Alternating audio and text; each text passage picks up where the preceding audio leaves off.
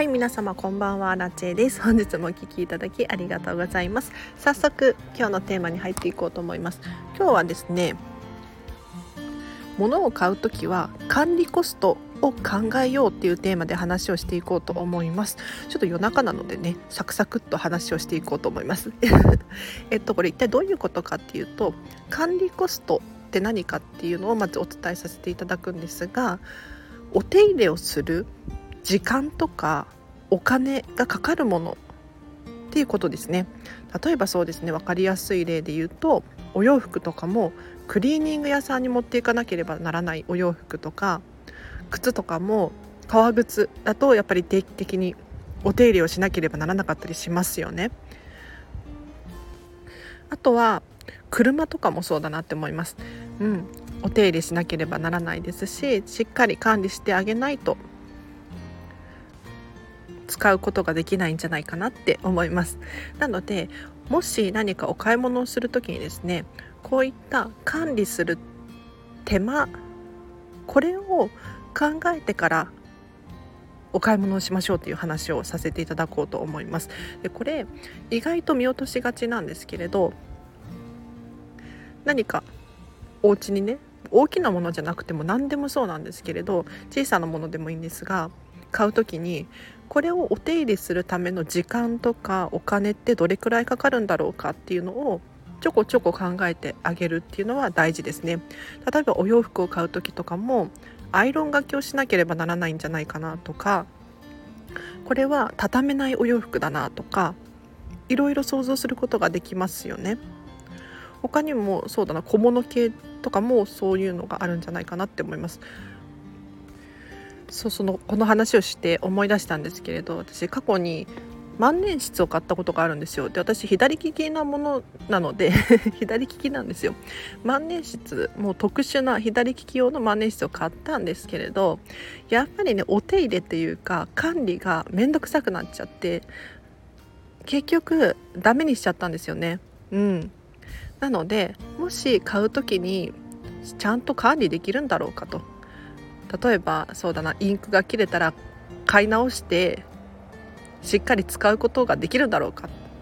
こういったことをですねちょこちょこ考えるとお家の中のものがこう厳選されていって結構すっきりすると思います。でお片付けってあの実はこれも大事だなって思うのはお片付けイコール捨てるみたいに考えてらっしゃる方多いと思うんですね。で確かに少なからず物を捨てるたりとか手放したりとか誰かに譲ったりとかするので減るんですよ。ただ入ってくるもの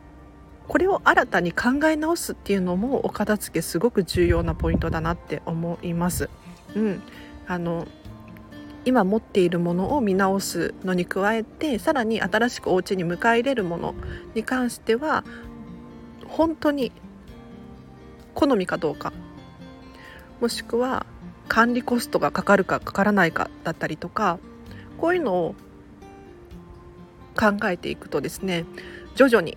急にはねなかなかお家は変わらなかったりするんですけれど徐々に磨きがかかっていってもしかしたらお部屋がすっきりなんていう現象が起こるかもしれないので是非参考にしてみてほしいなと思います。でこれどうして今日ねこの話をしようかと思ったのかっていうと最近めちゃめちゃハマってる本があって ディズニーはまずお掃除を考えたっていう本なんですけれどこれが本当に素晴らしくって私にとっては素晴らしいっていう感じですね。片付けコンサルを目指している人にはいいと思います。で何が今日のね話に通ずるのかっていうとディズニーのおトイレの話してたんですよ。おトイレの中のお掃除。でディズニーディズニーシーディズニーランドってもうテーマパークだから基本的にはもう舞台なんですよね。ステージなんですよ。だからどこ行ってもキラキラしていて わかりますか？伝わってるかな？あのちゃんと作り込まれているんだけれどトイレに関しては意外とシンプルなんだよっていう話を書かれていましたね。でこれどういうことかっていうとトイレの蓋がなかったりとか今はもしかしてあるかもしれないですけれどあの本当にシンプルでウォシュレットとかがついてなかったりとかするんですよね。もしかしたら今ちょっとあるところもあるのかなって思ったりするんですけれどでどうしてシンプルなトイレにしているのかだって外見が外がディズニーランドとかディズニーシーはこってこてにもう作り込まれてるのにもかかわらずトイレの中はそんなに作り込んでいない。じゃあどうしてかっていうともうお掃除のしやすさを重視してるんですって。なるほどなって思いました。だから物は最小限しか置いてないしお掃除しやすいように蓋もないんだっていうふうに書かれていて確かにって思いましたね。でトイレこそ掃除のしやすさってすごい重要らしくってもう水でもうジャブジャブ洗い流すんですって。すごくないですか？床からもう便座からもう水を使いまくるっていう風に書かれていてそうなんだって思いました。でこんなに水を使うんだったら確かに物がなんかごちゃごちゃ置いてあったりとかウォシュレット付きのね便座とかだったらすぐ壊れちゃうじゃないですか。だから洗いやすいさ重視で シンプルにしているらしいんですよ。でこれこんまりメソッド的にも結構重要でこんまりさんの本の中にねキッチンのお片付けのところにもうシンクのところには何も置かないよなんていうふうに書かれていたりするんですよ。例えば石鹸とか洗剤とかたわしスポンジこういうのを何にも置かないでほしいって書かれているんですがどうしてかっていうとお掃除がしやすいからですねやっぱりお掃除をしにくいとなると水回りは特にヌメヌメし始めるんですよただ何も置いてなければささっと拭くだけで済むのでお掃除も簡単だしお手入れが楽々なんですよね。で何か置いてあるとお手入れがやっぱりひと手間というか油汚れも一回どかしてからじゃないと拭けなかったりするんですよ。なので今日この本を読んでてねあのキッチンに限らずどこでもそうなんですけれどお掃除のしやすさを重視して物を買ったりとか買わなかったりとかするといいかもしれないなって思いました。うん、でさらに、えーと、管理コスト。やっぱり物を買う時にちゃんと使い続けるのだろうかとか。こういうコストの部分。私もあの靴とか大好きで買うんですけれどじゃあかかとがすり減ったらちゃんと靴屋さんに持っていくほどの靴だろうかとかあとはお洋服とかもシワになりやすいんじゃないかなとか、うん、ちょっと私が大変ズボラで お洋服にアイロンかけるっていうのはねちょっと億劫なんですよね。まあかけるっちゃかけるんですけれどシャツとかかけたりするんですが毎回毎回はできなくって。なるべくアイロンがけが必要ないお洋服を買うようにしているんですけれどじゃあこれはそれにお買い物に行ってねこのお洋服はそれに見合っているだろうか。そういうのをね考えながらお買い物すると意外といいかもしれないのでぜひ参考にしてみてください。では今日はここまでにします。えっと今日の合わせて聞きたいを紹介させてください。今日はですねなんかすっきりしないなっていうのを解消させる方法。とにかく今持ってるものに磨きをかけようっていうテーマで話した回があります。リンク貼っときますのでチェックしてみてください。でちょっとネタバレさせていただくとですねなんかお片付けしてるのにモヤモヤしたりとかお片付け終わったはずなのにもっと可愛くできるような気がするって思ったりすることありませんか？私はねもう常日頃から思ってるんですけれどもっとお部屋を完璧にしたいっていう気持ちですね。じゃあどうしたらいいのかっていうと例えば磨きをかけたらいいんじゃないかな。えーと、鏡を磨いてみたり靴を磨いてみたり 窓ガラス拭いてみたりとか。まずこういう磨く。物質的に磨くっていうのが一つの手だと思います。でもう一つはさらにちょっとクオリティを上げてみるっていう感じですね。ボールペン1本取ってもなんとなく使っていたものじゃなくってちょっとこだわって買い直してみたりとか。うん、ちょっとグレードを上げてみるっていうのが一つの手かなって思います。こういった磨きをかけるですね。はいちょっと詳しく知りたい方いらっしゃいましたら是非リンク貼っときますのでチェックしてみてください。で最後にいくつかお知らせをさせてください、えっと、LINE で公式アカウントやっております。こちらはですね完全無料のアラチのメルマガです。で毎日毎日300から500文字程度お片付けに関係することだったり生活の役立つヒントなんていうのをメール LINE 送らせていただいております。多分12分で読めるかなって思いますので気になる方いらっしゃいましたら是非お友達申請してください。で特典としてはですねアラチェに直接メッセージが送れる設定にしてありますのであもちろん送らなくても大丈夫です。はい。送らなくても大丈夫ですけれどもしこのチャンネルのご意見ご感想だったりアラチェさんに伝えたいメッセージがあるっていう方は是非メッセージを送ってみてください。今だとねお友達少ないので高確率で返信をさせていただいております。はい。なのでお片付けに関するお悩みとかうん、ぜひ送ってみてほしいなって思います。でさらに匿名で質問したいっていう方いらっしゃいましたらこのスタンド FM のレターの機能を使ってください。こちらが大変便利で、えっと、匿名で質問が送れます。はい。なので、まあ、ご意見ご感想とかもはい随時募集しております。そう。なんか今日の朝とかもレターくださいって言ったら来たのでちょっと返さなきゃいけないの忘れてました。返します。はい。でえっともう一個お知らせが何だったかな？あそうあのスタンド FM の平日朝はライブ配信をしております。ちょっと明日からまた土日になっちゃうんですけれど、えーと、で月曜日もちょっと予定があってもしかしたらできないかもしれないんですが火曜日ですね確実に朝8時半から9時半を予定しております。お片付けの質問何でも答えますっていうのを、えーと、平日の朝はやらせていただいておりますのでぜひ、えーとご参加できる方いらっしゃったらご参加いただいてコメント欄でですね質問を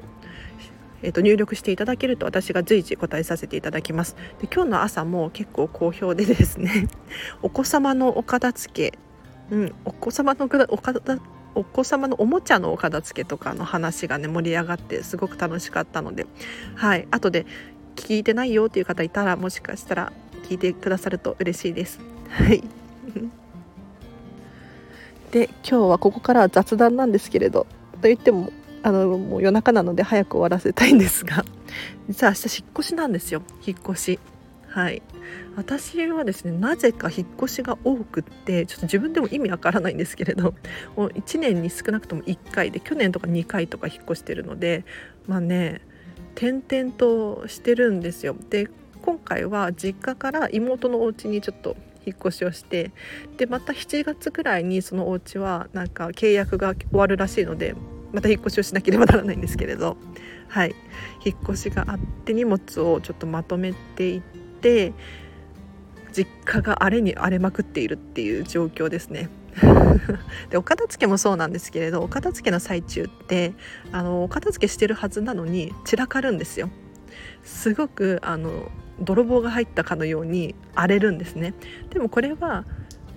通常モードというか私からしたらもう当たり前の風景なのでお片付けしてるのか散らかしてるのかわからないみたいな時は大丈夫です。それが正解です。はい。なので私もですね引っ越し作業中なんですけれどだいぶ部屋が荒れててですね居心地が悪いんですがまあまあ引っ越しが終わればすっきりするんじゃなかろうかと思いますのでうん。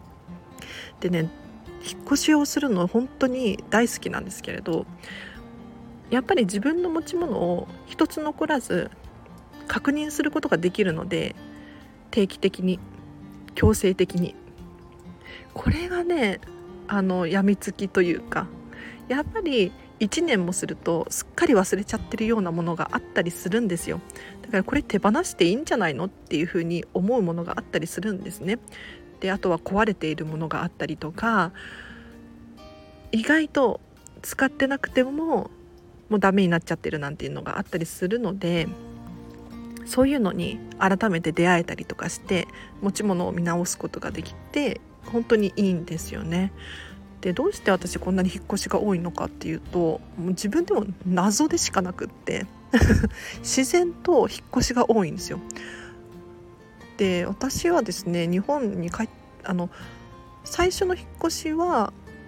6年前かなアイルランドっていう国にワーキングホリデーで1年くらい住んでたんですけれどそこもまあ割と転々としていたんですが日本に戻ってきてからはですねもう年一で引っ越していてでどうやって引っ越しをしてるのかっていうと基本的には自分でお家選んでないんですよ。これ不思議ですよね。例えば最初鎌倉に引っ越した時はシェアハウスなんですけれど妹が部屋を決めちゃっていてあじゃあ私も行くみたいな感じで一緒に引っ越したんですよ 面白いですよね。でその後は妹がえっ、ともう出出たいっていうので、まあ、出て行って私は一回実家に帰ってでその後そのシェアハウスで出会った友達とまたシェアハウスを一緒に借りることになったんですよ。だから私は部屋を選んでいなくってその友達が部屋を選んでくれて一緒にシェアハウスに引っ越したっていう感じですね。一緒の部屋シェアハウスに引っ越したって感じです。はい。でさらにそこの居心地が悪くなって2人で、えーと、お部屋を借りたりとかしてまあ何て言うのかな。私は基本的に部屋を選んだことがないかもしれないです。面白いですよね。こう考えると。不思議なことに。部屋を選んだりとかしてるわけじゃないのに引っ越しが多くって。引っ越しは好きだから引っ越しはするんですけれど。で新しい土地が好きなのかなって思ったりしますね。やっぱり住んでる場所場所によって全然顔が違うなって思って例えば鎌倉に住んでた時はちょっとゆったりというか静かな感じで自然が多くってっていうのが当たり前だったんですけれどこの間まで三軒茶屋とかに住んでたんですよ三軒茶屋だとちょっと割と都会でざわざわしていてなんか若者が多かったりとかして面白いんですよね、うん、だからあこういう街があるんだっていうこういう風に暮らしてる人たちがいるんだっていう新しい知識が加わって本当にあの引っ越しをするだけで知識になるんですよ。このエリアではこういうのが流行っているんだなとかそういうのが面白いっていうのもありますね。なので次住むところはどうでしょうか、まあ、都内から都内なんですけれど。楽しみですね。はいちょっともう引っ越しがあるので準備しなきゃいけないので今日はここまでにします。えっ、とこのチャンネルは見習いこんまり流片付けコンサルタントである私がもっとお片付けがしたくなるそんな理由や効果について話したりお片付けの磨きをかけたい人のためのチャンネルでございます。もし気になる方いらっしゃいましたらチャンネルフォローしていただいて毎日更新しておりますので明日もお会いできるととっても嬉しいです。ではぜひあの LINE 公式アカウントお友達申請してください。はいもうこれ終わったらリンク貼っておくのであのチェックしてほしいなと思うんですけれど。というのもあの登録して損はないなって思いますしあの私からの通知がうるさかったらフォロー外してもらえればいいと思いますので。であのお友達申請したからといって名前が私に表示されるっていうことはないんですよ。一切ないです。だから誰が登録してるのかっていうのは私自身把握できないんですね。で私に直接 LINE でメッセージを送っちゃうと初めて私に名前がわかるっていうシステムなんですよ。はい。だからまあ安心して 使っていただければなって思います。はい。では皆様明日もハピネスなハピネスです。な一日を一緒に過ごしましょう。あらちでした。バイバイ。